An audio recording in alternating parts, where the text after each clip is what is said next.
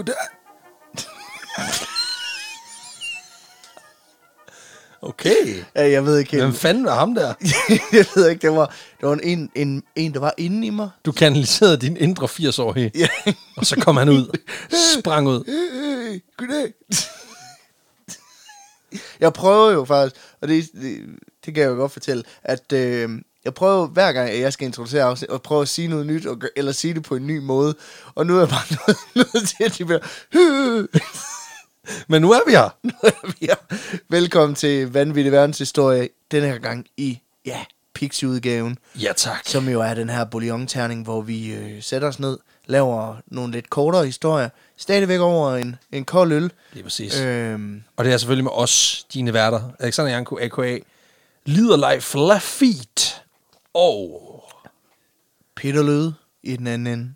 ham den sprøde. Ham den sprøde. Lige præcis. og Peter, det er selvfølgelig, som du selv siger, det er Pixie-afsnit, og det betyder jo, at der er stadig skyld i glasset. Det skal der, ja. Og øh, i dag, der har vi simpelthen en, øh, en fantastisk bajer, som vi skal drikke og dele, du og jeg. Ja. Fordi det her, det er en, øh, det er en fantastisk øl, som... Øh, får lige glasset her. Ja. Det er en øl, som vi har fået tilsendt af nogle af vores nye venner. Mm. Det er en øl fra øh, den service, der hedder ølelsker.dk, som er vores, øh, vores gode venner nede fra, ja. øh, nede fra det sydlige Danmark. De er tre gutter, som øh, er gået sammen om at lave den her øltjeneste, ja. hvor man simpelthen kan få en, øh, en smagkasse mm. ind af døren hver måned, og så kan man simpelthen, øh, så får man simpelthen øh, smagevideoer til, hvor de ligesom i talsætter, hvad fanden er det, der er i de her flasker, som jeg smager. Og Ja. dermed så får man sådan et, et, et nyt billede på, hvad fanden øl kan være. Det skal være meget fedt. Ja, og den her øl er lidt speciel i den forstand, at den, øh, det er faktisk en øl, de selv har lavet. Nå. Det, de har gjort, det er, at de har taget fat i en af Danmarks øh, pt. hotteste øh, mikrobryggere. Det er en fyr, der øh, har et bryggeri nede i Sønderborg, der hedder Hobson Hayes. Mm-hmm. Vi har faktisk smagt noget af hans øl før. Ja, Så vidt det jeg siger forstår. mig også et eller andet, ja. Og det, det vi har smagt, det er, at vi har smagt en, en, en samarbejdsøl, han har lavet med øh, Ale Farm på Sjælland. En øl, der hed Norse Trail, som var en, en norsk, eller en IPA lavet på en bestemt gærtype, som er en norsk gær, der hedder Kveik-gær.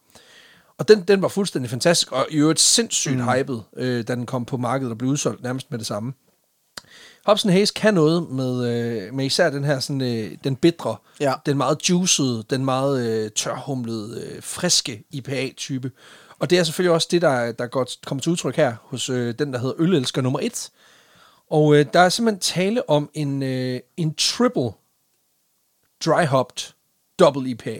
Altså en, en IPA med mere styrke, mm. mere kompleks maltprofil, den er 8%, Ja. og så er der så puttet, hvad kan man sige, puttet tørhumle i, altså humlet efter, at øllet er brygget færdigt, så putter man en pose humle i, og når den ligesom har gjort, hvad den skal, så tager man den pose op, så putter man en mere i. Okay. Og det er så der, man normalt stopper, fordi to gange, så får den altså rigtig meget på aromaen. Og der er de så lige valgt at sige, vi losser lige en pose mere i. Spændende. Og jeg kan jo lige så godt sige det, med, som det er, fordi øh, held og lykke med at skaffe den her, for det kan du ikke.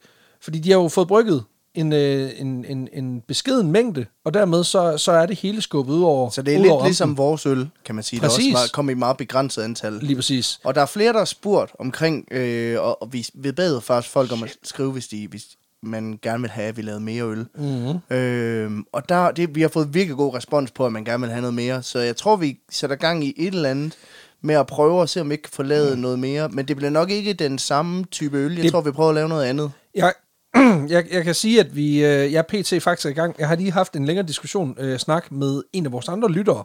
Mm-hmm. Fordi vi fik jo faktisk en af vores lyttere, Stefan Larsen, som er øh, øh, gammel øh, ven af programmet, ja. og øh, ølbrygger, til at hjælpe os med at lave den første opskrift. Og Ja. så har jeg simpelthen øh, valgt at, at, at tage det videre, og har fået en masse inspiration af en af vores andre lyttere, en fyr, der hedder Andreas Eholm.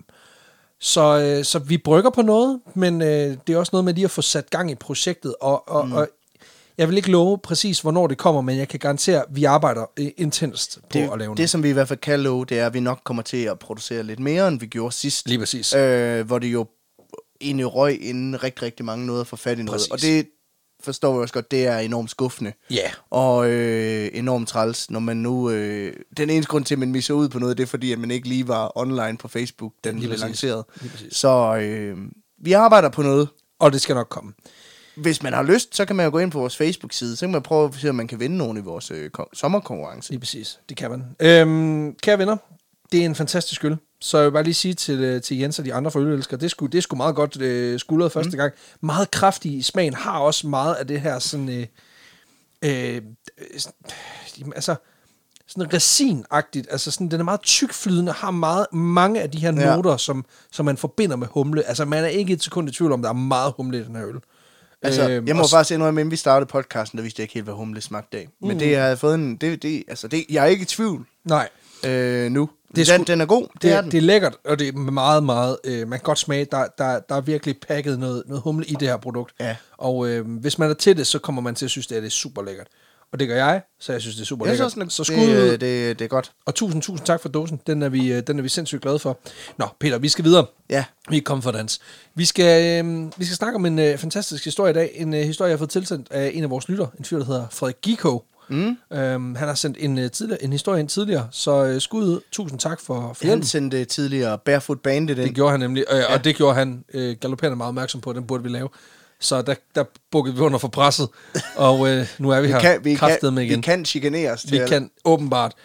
Det var ikke en opfordring. Please lad være. øhm, men vi skal faktisk snakke om en, en lidt gammel historie, som ja. faktisk trækker enormt mange tråde til det samfund, som vi lever i i dag. For vi skal snakke om en historie, hvor der foregår en ret voldsom udskamning af et enkelt menneske, baseret på nogle valg, som mange mennesker formentlig godt vil kunne forstå. Okay. Nå. Vi skal tilbage til 1870. Vi skal til Japan, hvor Masabumi Hosono, han bliver født i uh, Hokura i Niigata-præfekturet. Ja. Endnu en japansk historie. altså, det er, det, er, Hvor vi massakrerer. det japanske sprog. Ja. Jeg skal gøre mit aller, aller, aller ypperste, det lover jeg. Men, men øh, jeg synes bare, det er fedt, at vi ender i Japan endnu en gang.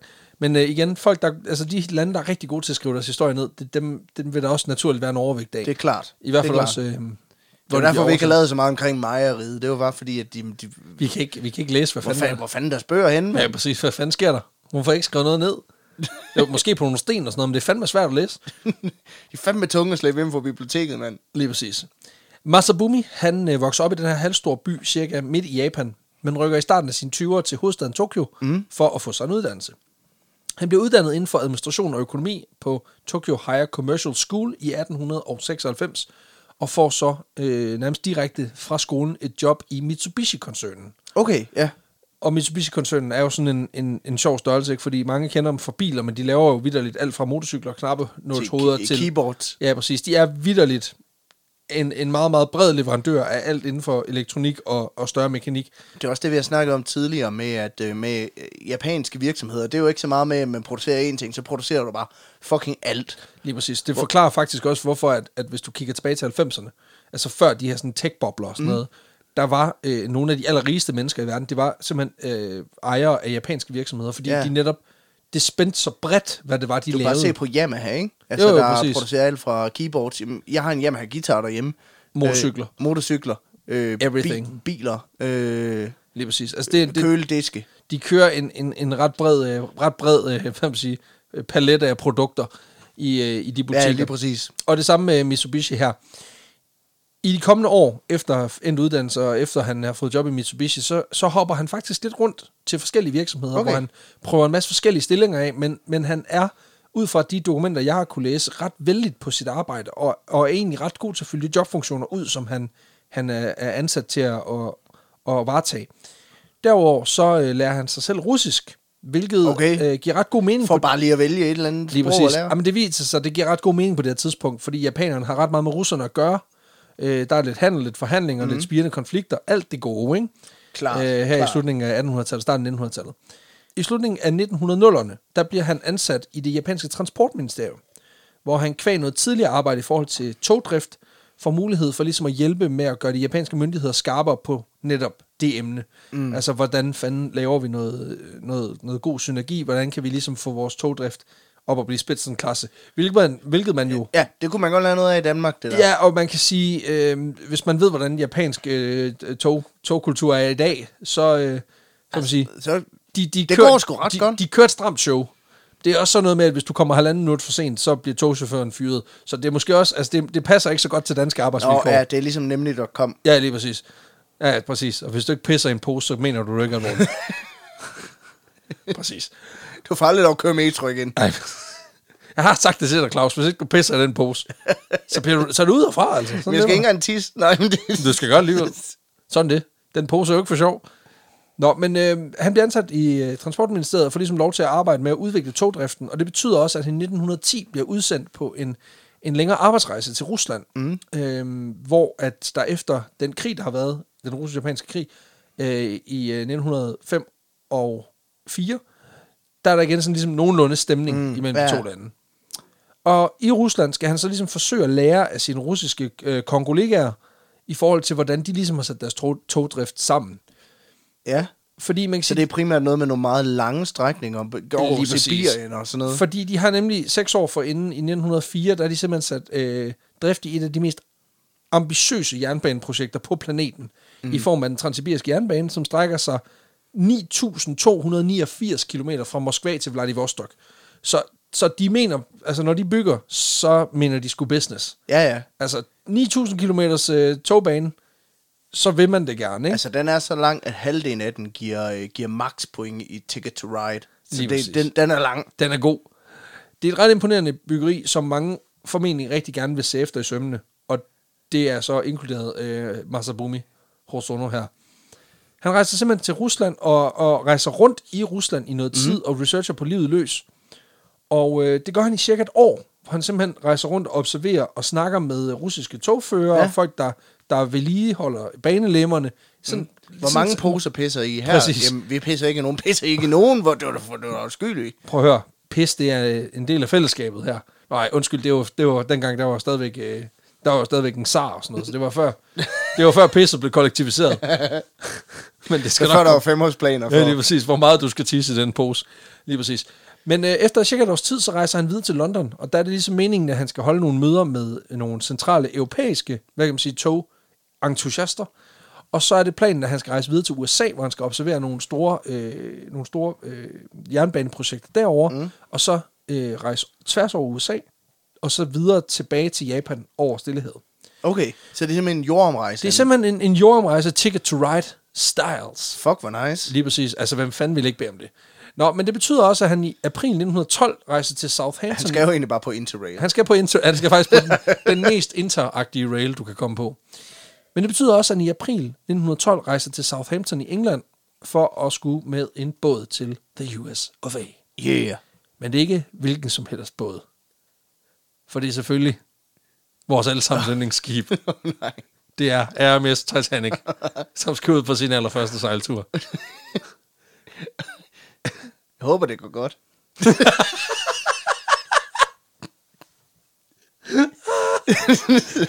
Foreshadowing. Et skib, der er blevet kronjuvelen i rederiet White Star Lines flåde, og som talte nogle af datidens mm. aller, aller største og mest luksuriøse passagerskibe, altså deres ja. White Star Line.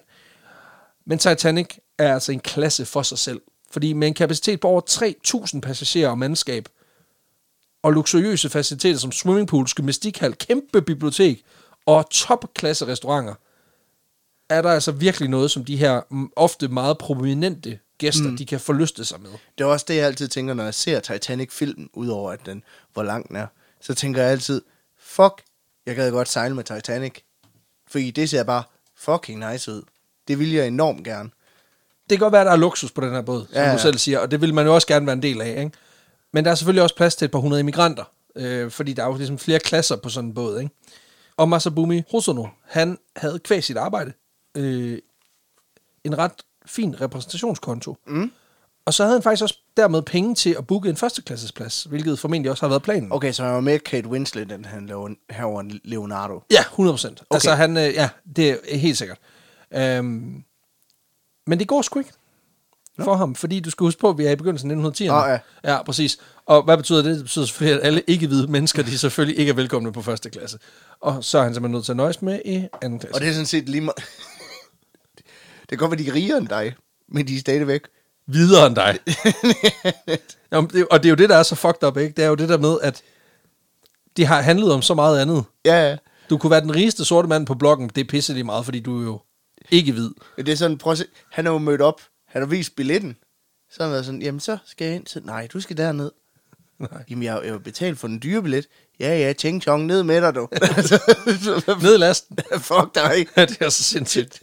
Jamen, det, og det er fuldstændig korrekt. Altså, det er, det er virkelig et binært system. Ja, det er fandme, det er ulækkert. Det er et eller nul, øh, desværre. Fuldstændig sindssygt. Men man kan så vente om at sige, at han har kørt tog i Rusland i et år. Så jeg tror måske anden klasse på verdens mest luksuriøse Ja, ja, ja. luksusliner var egentlig okay. Ja, han har kørt, han har kørt det, det kold, et af de koldeste steder på planeten, der valgte han at køre lokomotiv igennem. ja, præcis. Og, og hvis man har set nogle af de der videoer med folk, der har taget den transsibiriske jernbane, så er det jo, altså det er jo ikke det vildeste crowd. Det er jo ikke sådan noget Hercule Perot-agtigt noget, hvor det er, sådan, Nej, nej. det er bare luksus og lækkert. Det er jo sådan nogle, det er jo stive russere, der bare lever af, på en diæt af vodka og tørret fisk. Altså, så, så jeg tror måske, at det har været fint nok, det her. At, at så må man bare nøjes med en lille kahyt for sig selv. Hvor der ikke sidder en, en Dimitri og en uh, Vladimir og bare prøver at hælde mere sprit på ham. ja, ja. Han er også sådan, han er blevet dirigeret ned på de billige rækker, så han været sådan, åh, ja, okay, men ja. Jeg har jo kørt med en fuld chauffør i en transsibirisk. Altså, prøv at høre, hvad kan gå galt? Lige det der med den fulde chauffør, det, det lader jo så til at være et problem flere gange her, kan man sige. øhm, fordi lige netop den her luksusliner er nok ikke lige den fedeste at være på. Nej. I hvert fald ikke mellem den 14. og 15. april, hvor Titanic rammer et isbjerg sent om aftenen, og angiveligt får en række store huller mm. langs den ene side, som spænder over 91 meter på den ene side af båden. Det er lidt et problem. På grund af en stor isterning. Lige præcis, kæmpe isterning. Og det er sgu lidt et problem, fordi det viser sig, at en båd, den har det ikke pissegodt med at få huller langs siden. Øhm, og det betyder, de her huller konkret, at der bliver fyldt cirka øh, 7.000 liter vand i sekundet ind i båden. Mm. Og der skal ikke vand ind i båden. Nej, det er noget lort. Der Det er skal noget- fandme mange spande til at få det ud igen. Ja, det skal der. Og man kan sige, selvom at, at skibet egentlig er født med en række sikkerhedsforanstaltninger, der betyder, at man kan lukke Ja, øh, de ja, ja, ja. kammer De og, rum af, Ja. præcis, øh, hvor vandet så kommer ind, så er der også en øvre grænse for, hvor mange af de her kammer og rum, der må blive fyldt op, før skibet er fucked. Øhm, og der går cirka 45 minutter, hvor skibets indbyggede pumper, de forsøger at pumpe vandet ud, Mm. men der kommer altså mere ind, end der kommer ud. Og det betyder, at efter de her cirka 45 minutter, der er fem af de her rum, af de her kammer, de er ja. simpelthen fyldt op. Og over 17 millioner liter vand er kommet ind. Og det er altså for meget. Det er, det er for meget. Det vil jeg også gerne sige. Det er for, det er for meget vand. Det er for meget vand, og det betyder altså... Og det er uanset, hvad du laver. Altså, om du er i gang med at lave indendørs pool til din liderlige delfin, eller om du, øh, du er ude at sejle. Det er for meget vand. Bare lige for at nævne et par eksempler. det er Øhm, for meget vand. Fuldstændig. Det betyder helt, altså helt kort, de er fucking doomed. Øh, og sådan er det. Det betyder, at der på det øverste dæk, der øh, har passagererne ligesom fået travlt, mm. og mandskabet har fået travlt med at forberede folk øh, og sikre, at de kommer fra bord. Og det gælder selvfølgelig også øh, Masabumi, der bliver vækket i sin kahyt af Ja. en steward, der informerer ham om, at øh, der er en evakuering i gang. Han får sat kurs mod dækket for at lige pakket de vigtigste ting, øh, sætter kurs mod redningsbådene op på toppen, men øh, så bliver han sgu lige stoppet af noget personale, som lige siger, øh, du kan sgu ikke komme ind her. Du skal ikke vide nok. Ja. det er faktisk det, de siger, fordi det, de kigger Ching på... chong, fuck tilbage med det. For det, de siger, det er, du er jo asiat, så du kan jo på ingen måde være øh, passager på første eller anden klasse. Du må være på tredje klasse, så I må ikke komme op endnu. Det er priority boarding også i redningsbådene. det er så sindssygt. Det er bare, altså også bare det der med, jeg ved også godt, han er jo, ham der har sagt det her Ja, til ham, han er jo også bare et eller andet, altså han er jo et eller andet skrankesvin. Han er jo sådan en, du ved, han er en af de der, der har stået med sådan en lille rød hat på, en af de der piccoloer. Præcis. Så han stod der sådan, øh, nej, Stig, det, det må jeg ikke. Ja, jeg vil jo gerne. Problemet er, det må jeg ikke. Ja. Og der kan man godt sige, altså der har jo været sådan en, altså han har, jo, han har jo blevet briefet på, hvad han må sige og hvad han ikke må sige. Ja, ja. Og der, der kan man sige, der, der er racisme åbenbart også en del af det. så, længe han er, så længe han er høflig over for kunden. Nej, nej, faktisk ikke. okay. Øhm, Det så, er bare ching chong fuck tilbage. åbenbart. okay. Og så står Masabumi Hosono der, og er sådan lidt, Nå, men det, er så, det er så sådan, det må være. Dårlig service, Det er fandme dårligt, så jeg skriver, han tager lige telefonen frem, lige skriver på Trustpilot, det er fandme ikke i orden. TripAdvisor. Han får lige en stjerne på Yelp. En, to stjerner. Dårlig service, men maden var god. skal vi sige, hold kæft med de rejcocktails, der de slagter mm. fuldstændig, men jeg vil bare sige, og shuffleboard er også fedt. Ja. Dårlig indeklima. Præcis. der er fugt i kælderen, det er noget fucking lort. Nej, det er, også, det er også virkelig bare negligeret en af de største maritime ulykker i verdenshistorien. Ja. Men, men ikke desto mindre, så er det også bare sådan, man er nødt til at, ligesom at, at snakke om det på en eller anden måde. Nå, men han må bare erkende, at, at det bliver sgu ikke lige nu, han får lov at komme op. Men øh, han bliver dernede et stykke tid, mm. og så til sidst så bliver han sådan lidt, ah, fuck det her lort, vi prøver kraftet med en gang til. Så han giver det et skud mere, prøver at snige sig op. Ja. i trapperne, og den her gang, der lykkes det faktisk. Han ender med at komme op på dækket, som er i komplet kaos. Ja. Fordi der er altså et Det er, menneske mylder. det, det, det er skråt. Ja, for også fordi folk, de begynder lige så stille at være en smule presset over den her situation. Ja. Og kaptajnen, han er på sin 15. Aperol Sprit, så han hygger bare. Det er også der, hvor de begyndte at tælle redningsbåden, og ligesom er nået til... Så de taget 1, 2, 3, 4, 5, 6, 7, 8, 9, og så, okay. Og så de kigger om på folkene, så... Fuck. Åh, oh, shit. Der er noget. Something's wrong here. Og det kommer vi nemlig til nu, fordi selvom der egentlig var plads til 48 redningsbåde på skibet, ja. Så var de vurderet, vi skulle godt nøjes med 24. Ja. Så man havde kun taget 24 med, og de fire af dem var faktisk sådan nogle specielle, der krævede, at de blev foldet ud før brug. Mm. Hvilket vil sige, at det krævede ekstra tid. Øhm, og det siger også bare noget om arrogancen i at bygge et skib, hvor man er sådan lidt, ja ja, vi kunne godt have flere redningsbåde med. Vi kunne godt redde flere folk. Ja, ja. Men Men prøv at høre. Vi skal jo ikke have alle skæveøjerne. Og ligesom, det er også bare, jo, men en ting er, det for noget? en ting er det super racistiske argument, den anden ting er jo også, at, at altså, tiltroen til egne evner, mm. og så lige netop White Star Line, som bare ikke skal gå i gang med at sige, Ja, vi har fucking det styr har, på det. Det har vi jo dækket før. Ja, præcis. De har jo ikke styr på en fucking skid. De kan jo ikke holde en båd oven vand, om de så prøvede. Altså, det er jo det, der er så fucked up. Men øhm, den alligevel er her arrogancen til at tænke, ved du hvad, vi behøver sgu ikke alle de både. Så er der også plads til, til flere shuffleboardbaner og Ja, ja. ældre mennesker, der kan sidde og få sig en kaffepunds og alt det pis der, ikke? Og boy, do they regret. Fordi nu er kaffepunchen, den løber ud af glasset, fordi Det- det, det hele lortet er gået op og ned. Det, det er skævt det hele, og Præcis. Og det betyder altså, at der lige det er pludselig- umuligt at spille sig off. og sådan noget for De helvede. hele ender ned i den, i den gode ende, der med alle pointene er. Nå, men øhm, det betyder altså også, at der er rift om pladserne i de her både, og de bliver ret hurtigt fyldt op. Og Masabumi, han øh, forsøger ligesom at komme hen til de her både og få en plads, men må også ligesom bare konstatere, at, at det er sgu rimelig meget en lost course, det her. Øh, og han må ligesom antage, at han skal forberede sig på at gå ned sammen med skibet. Fordi der vildt er 24 både til 3.000 mennesker, ikke? Desuden er der på det her tidspunkt ret klar sådan usagt politik mm. om, at det ligesom er kvinder og børn først. Det er klart. Og det betyder også, at der er ret mange mænd, der står tilbage på dækket. Men selvom altså Bumi så småt ligesom havde indset, at han godt kunne ligesom forberede sig på det, her, det er slutningen på det her liv, og et liv, som han selv mm. formulerede det, han havde besluttet sig ligesom for, at det skulle ende. Jeg havde besluttet mig for ikke at vandære mig selv som japansk borger. Ja. Det er jo meget smukt. Det er jo en meget smukt det her med at, at, ligesom at erkende og anerkende, at vi, det, det her det er slutstationen. Og jeg vil gerne gå ud med værdighed. Så kan han ikke lade være med ligesom at tænke på sin hustru og sine børn, øh, og at han aldrig skal se dem igen. Ja, selvfølgelig. Ja, men jeg håber virkelig, det at gå ud med værdighed i det her tilfælde, det er bare at gå ud, sådan mens vandet det stiger, så bare to fuckfinger op, og så bare, fuck you, iceberg. fuck you. Det er the, the Terminator out. fuck you, iceberg. Og så bare, det sidste ser, det er bare fingeren, der dykker ned i vandet. ja, præcis. Tre, tre bobler, der former en fuckfinger. Ja, bare, fuck you, iceberg. præcis. Nej, men øh, han har ligesom erkendt, at det her det er nok er slutstationen, men man kan ligesom ikke slippe det, fordi der, er ligesom, der går ligesom en reaktion ind, en overlevelsesreaktion, fordi mm. han ser sin, sin hustru og børn for sig, ikke? Ja, Så der er der lige pludselig en mand ved en af bådene, der ligesom kalder ud og siger, at der er plads til to mere her. Og han så ser en anden mand, der hopper op og tager en plads. Mm. Så griber den her øh, japaner simpelthen chancen og så, og hopper op i båden. og så råber han, shotgun. Det højeste shotgun Og så- på hele dækket. og så er der bare andre, der er sådan, ej, pisse os. Pessos. Det må man, det jo- fordi, Ja, der er shotgun rules. They apply. sådan er det. Og der er ikke nogen, der råber reload. så det, det er bare op på båden. Nej, men han tager simpelthen chancen og, og hopper op, øh, kommer frem og får den sidste plads her. Nå. Og der sidder han så ligesom på første parket, da skibet omkring kl. 2 brækker i to lige store stykker, og synker med omkring 1500 mænds, øh, menneskers øh, død til følge. Mange af de her mennesker, ja. De ender jo med at ligge i vandet og kæmpe for livet, men de drukner simpelthen eller fryser ihjel, mens folk de sidder i de her mm. redningsbåde og kigger til. Og selvfølgelig er der flere... Nogle af dem sidder sådan på døre. ja, ja, og præcis. Ser, Sådan nogle deres kæreste en, en, en enkelt i hvert fald.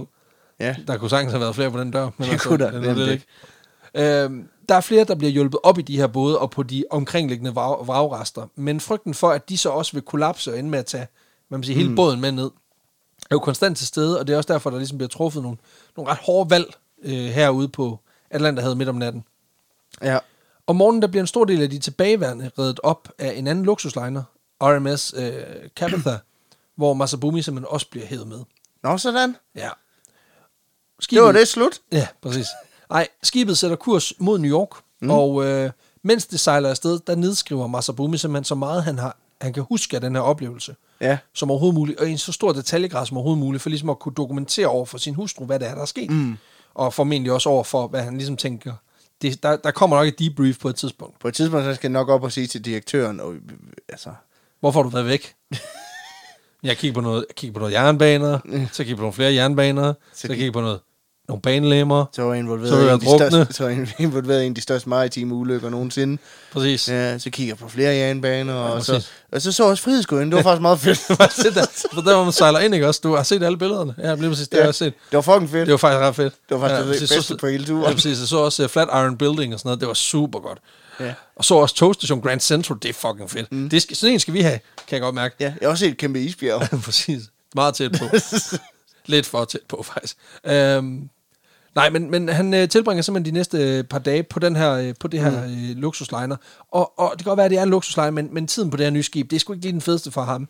Dels fordi han er en mand, og derfor så ligesom mm. også allerede på det her tidspunkt bliver outet en lille smule, fordi han ligesom kommer op af en redningsbåd.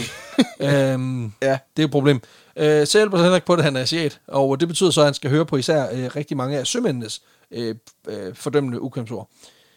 Så kan man så sige, det har formentlig også lige spillet en lille smule ind, det her med, at han har ligesom gennemgået en super traumatisk oplevelse. Men det er jo, igen skal man huske på, det er bare en mindre detalje i datidens super Der- macho samfund, ikke? Der er altså heller ikke bare, der er ikke noget som at hive en mand op fra en, altså, fra en redningsbåd, som lige har overlevet noget virkelig traumatisk, og så bare lige sige, hvad fanden i helvede bilder du dig ind?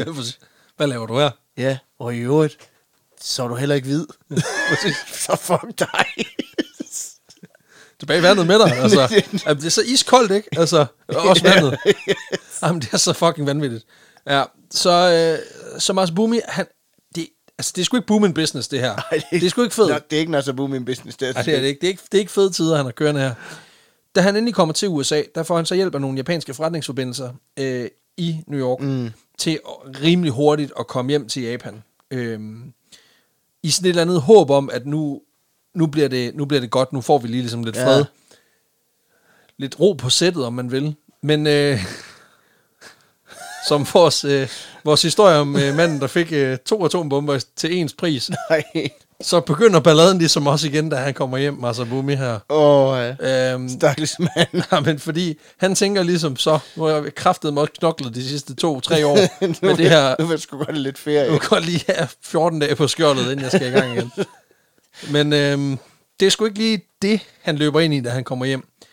Fordi Japan, det er jo ligesom et land, hvor stolthed og moral er to ret store værdier. Og når man som mand overlever et skibsforlis via en redningsbåd, mm-hmm. når kodexet tydeligvis imellem linjerne, for det står ikke nogen steder, ligesom siger kvinder børn først, og man ikke har fuldt kodexet, så er man fucket op. Men man ved, på, der har været flere på det dæk den aften, der har været sådan, hvad fanden bilder du dig egentlig ind at komme her, din, din skævrede satan? Og så har han jo bare været sådan, nu har jeg ud af i hvert fald, hvem jeg så hopper foran på den redning. Ja, men det kan man sige. Der er, så- der er helt klart noget, noget i forhold til sådan moralen i. Ja, ja. I det mindste var det en racist, der, der gik ud. Ja, det kan man sige, hvis man skal være vildt syg, man sige. Og i takt med, at de første personberetninger fra forliset begynder at poppe op, så bliver Masabumi altså også nævnt flere steder på en meget lidt flatterende måde. Nå, Der er en anden overlevende, en forretningsmand og forfatter, der hedder Archibald Gracie. okay, fucking fedt. Ja, navn. det er isoleret set et super fedt navn. Som havde hjulpet med at få de her foldbare både ja. Ja. i vandet. Og ender med selv at overleve, fordi han havde ligget på en af de her både, som så var, var vendt forkert i vandet. Nå, Så han havde hjulpet, men ikke så meget. øh, Nå, men han ender faktisk med at ved ja. Ja. navns nævnelse at nævne Masabumi i sine erindringer fra forliset, som han beskriver som en, en blind passager, der sniger sig ombord på en redningsbåd. Det er Okay. sådan, han beskriver Masabumi. og, og, og, og så skriver, og, og det, det er ment som sådan en, så fuck ham. Det eller bliver, lidt et, det bliver jo lidt et jab, i den forstand, at han... Men han der skulle selv overleve, hvad fanden det for noget? Præcis, og det kommer vi også til. Fordi bare rolig, I got a lot of points on that. Fucking idiot, mand. kæmpe, kæmpe røvhulsmove, ikke? Der er også senere i en høring i det amerikanske senat, der er der en sømand, ja. Som havde ansvar mm. for den her redningsbåd, hvor, Mas, øh, redningsbåd, hvor Masabumi han var kommet i, som også igen udpeger Masabumi som en, en øh, blind passager, og påstår, at han havde forklædt sig som en kvinde for at komme ombord. Oh.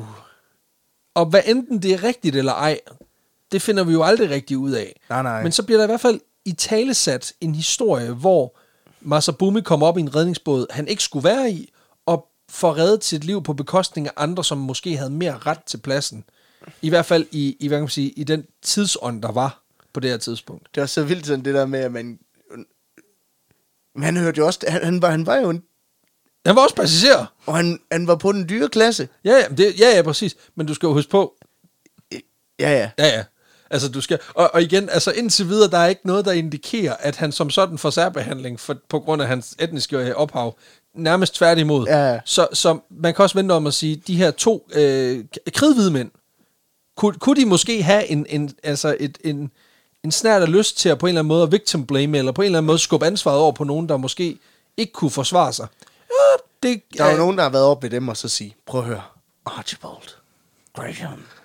Åh, oh, oh, Archibald. Ja, og så er lige rettet lidt på monoklen. Og Præcis. så er sådan, Archibald, tell me, how did you manage to survive when there were still women on the ship?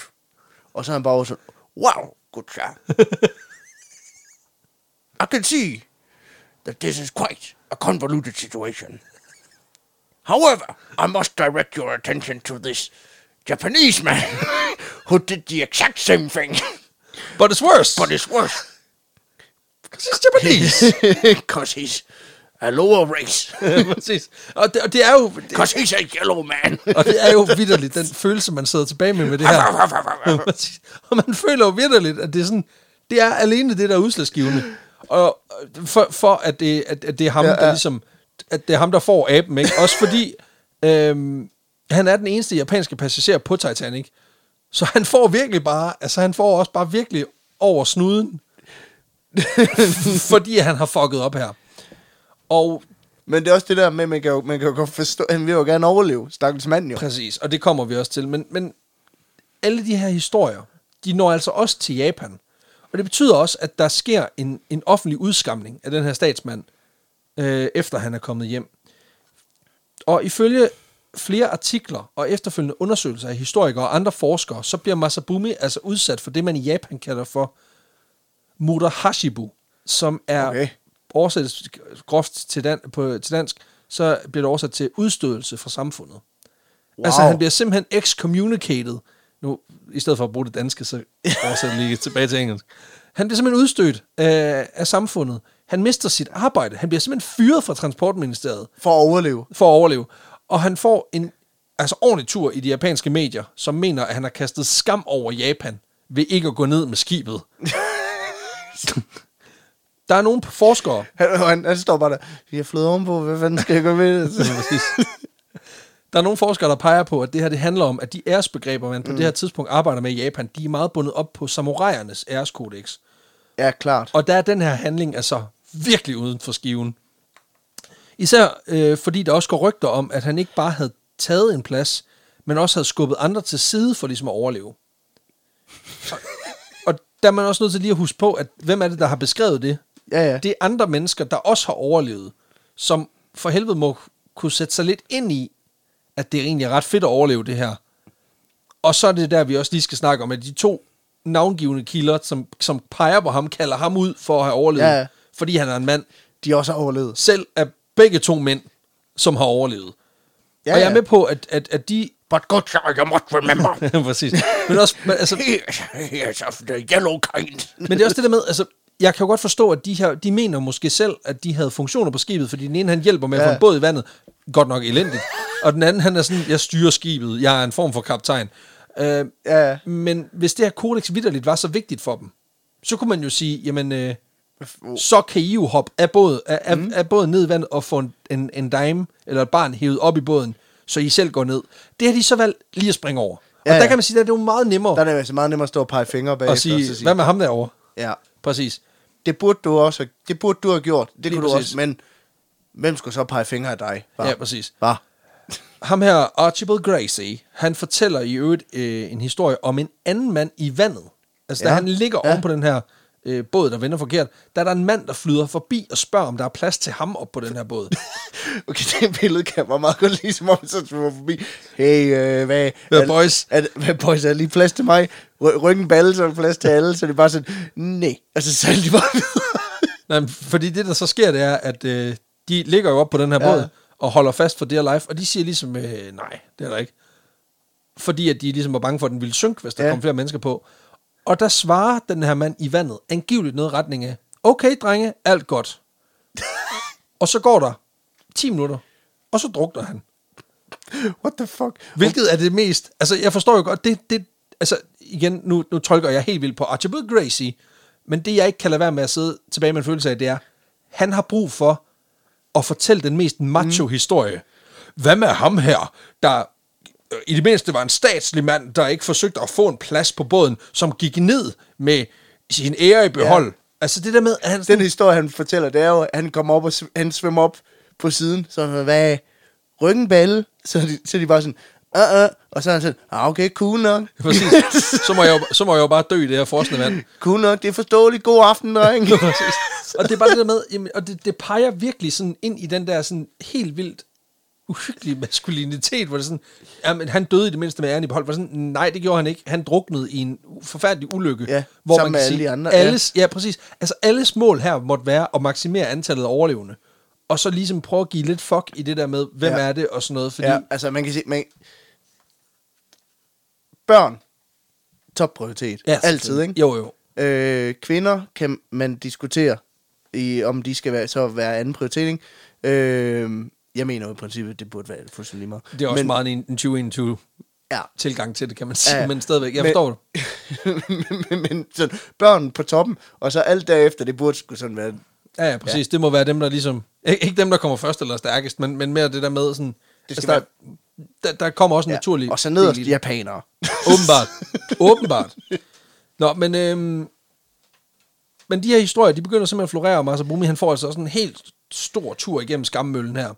Ifølge en artikel fra 1997, som udkommer i forbindelse med udgivelsen af filmen om Titanic, Ja, ja. så bliver det beskrevet, hvordan Masabumi er en professor i etik, bliver kaldt umoralsk. Okay. Og at der endda skulle findes skolebøger, hvor Masabumis handling bliver brugt som et eksempel over for børn på, hvordan man opfører sig, hvis man ikke har nogen ære. Fuck. men, det, men det vi også skal huske, det er jo, at hele hvor, nu, nu tolker vi jo alt på det her med vores sådan æreskultur på det, ikke? Præcis. Men det, det og, og i Japan, der, er det, der ser de helt anderledes på det. Men det virker jo fuldstændig sindssygt, at en mand, som, undskyld, det han kom til, det var skulle lige at overleve. Præcis. Præcis. Altså, Og det er jo også dumt. Det kan ja. jeg godt se nu. hvad fuck i helvede ville Præcis. Der skulle du jo bare have sagt, Nå, okay, så må jeg have en god aften, og Ja. så bare gå ned, som alle de andre. Det er også så nemt at sidde når, for folk, der aldrig nogensinde har været tæt på at drukne, ikke? Og så bare Præcis. sidde og sige, hvad andre skal gøre i den, øh, den situation. Lige præcis. Lige præcis. Det skal, så, det skal siges, at de her bøger, de her skolebøger, dem er der ikke rigtig nogen, der har kunne fremskaffe, på trods af, at der er en japansk journalist, som forsøger mm. i 2007.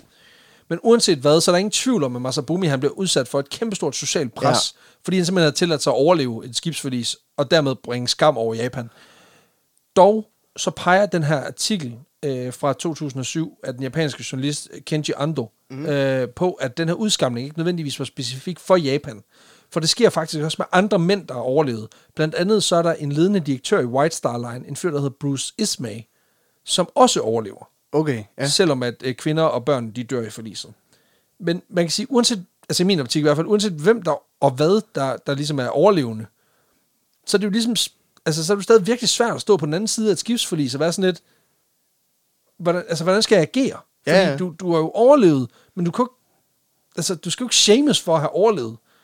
Øhm, Eller for at have været bange eller desperat. Altså, det kan man, ikke- man kan Præcis. ikke blame nogen for det er det. jo også det, og man kan sige, selvom Masabumi så også skulle have skubbet folk væk for at overleve selv, så tror jeg godt, at de fleste, om ikke andet, så kan forstå impulsen til at i hvert fald at forsøge at overleve, når man er overbevist om, at døden den er meget nær, eller... Men han laver jo, Altså- altså. ifølge dem laver han bogstaveligt til den, som ham skurken i Titanic han laver, hvor han også skubber sig vej op til.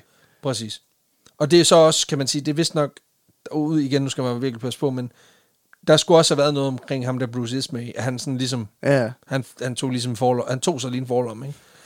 øhm, ja og man kan præcis. sige, det der med at skubbe sig vej frem for at overleve på bekostning af andre, det er jo, handlingen i sig selv er jo ikke okay. Det Nej. tror jeg, de fleste skal være enige om. Men der er jo stadig et aspekt i det her, som, som kan forklare handlingen. Ja, der er at- et menneskeligt aspekt i det på en eller anden måde, hvor man, præcis. hvis man tager sig i hans... Det, det er så nemt at stå og have et æreskodex, når du aldrig nogensinde selv har haft brug for det. Lige præcis. Og det er jo det, og det, er jo det man kan sige, hele den her skambølge, den rider højt på. At folk, de tænker, det burde han jo bare have gjort. Men det er jo nemt igen at sidde og sige på landjorden, ikke? Ja, ja. Og man kan sige, han kommer jo så til at bøde for det her resten af sit liv. Udover de traumer, han så naturligt får, fordi, du ved, han Ja, har ja. overlevet det her skibsforlis. Øhm, også fordi, at, at han kommer ligesom til at leve på en historie, som han måske ikke altså selv taler imod. Altså det her med, Nej, at nej. han skulle have skubbet folk, eller have klædt sig ud. Altså jeg tænker ikke, begge dele kan være tilfældet. Hvor jeg bare tænker, det var alligevel hende der, den, kvindelige rugby-spiller, der bare losser sig vej igennem. Det var da utroligt. så, så, ja, så den, er, den er sgu sådan lidt mærkelig, ikke? Familien til øh, Masabumi Hosono, de kæmper i flere årtier med den her skam.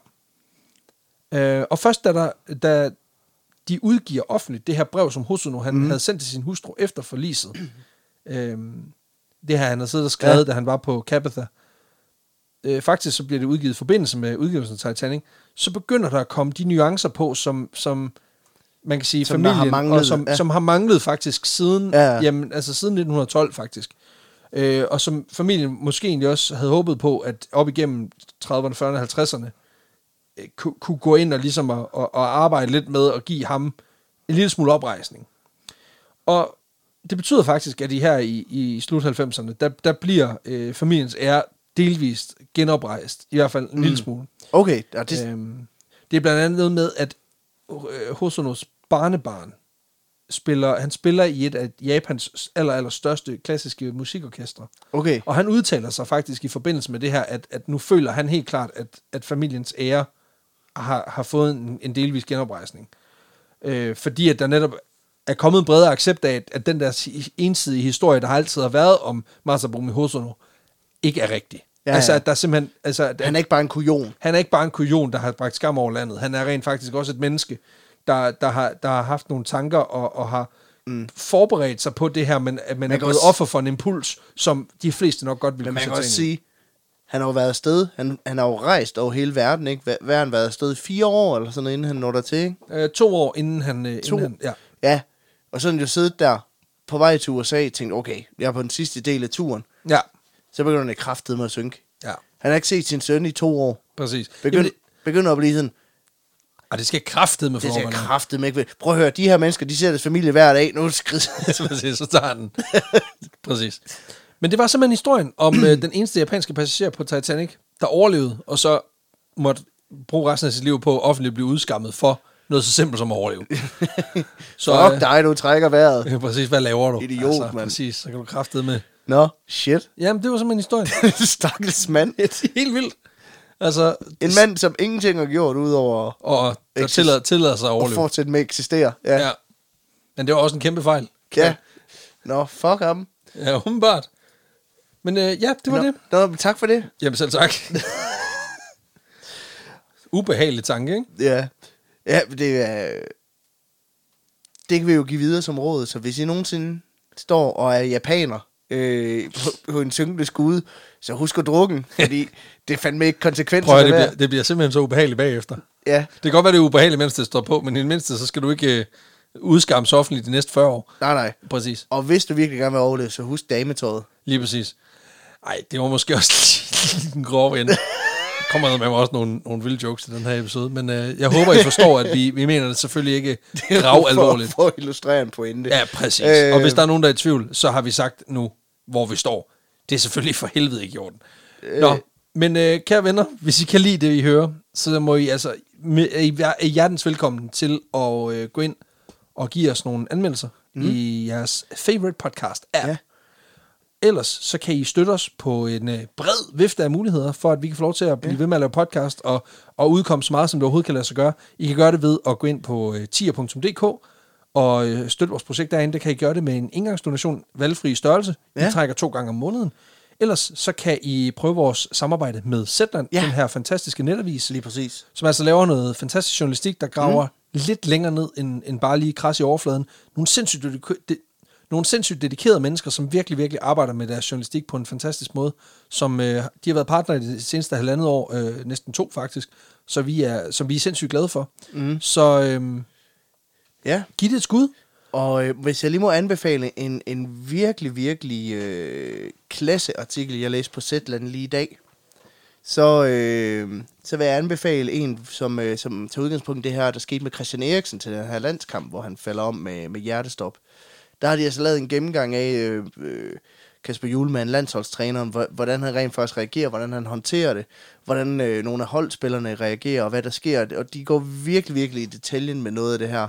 Øh, og i modsætning til mange andre medier, som har skrevet 100.000 artikler om det, så har de skrevet en, hvor de selvfølgelig øh, men, men beskriver det livligt, og også sætter nogle ord på øh, måske nogle af de følelser, der kommer op hos folk, øh, hvis, hvis man så det. Ja. Og øh, den, jeg, jeg synes virkelig, den var meget inspirerende. Så den kunne man jo gå ind og læse, hvis man, hvis man mangler noget. Helt sikkert. Ellers så kan I selvfølgelig øh, købe billetter til vores shows. Vi har en øh, bred vifte af shows hen over mm. efteråret. Gå ind og tjek det ud ind på vores, øh, vores hjemmeside, vanvittigverdenshistorie.dk. Og så er der ikke ret meget mere at sige, end øh, vi løser jo ved i Ja. næste uge. Så kan I have det fuldstændig fantastisk. Moin. Vi ses.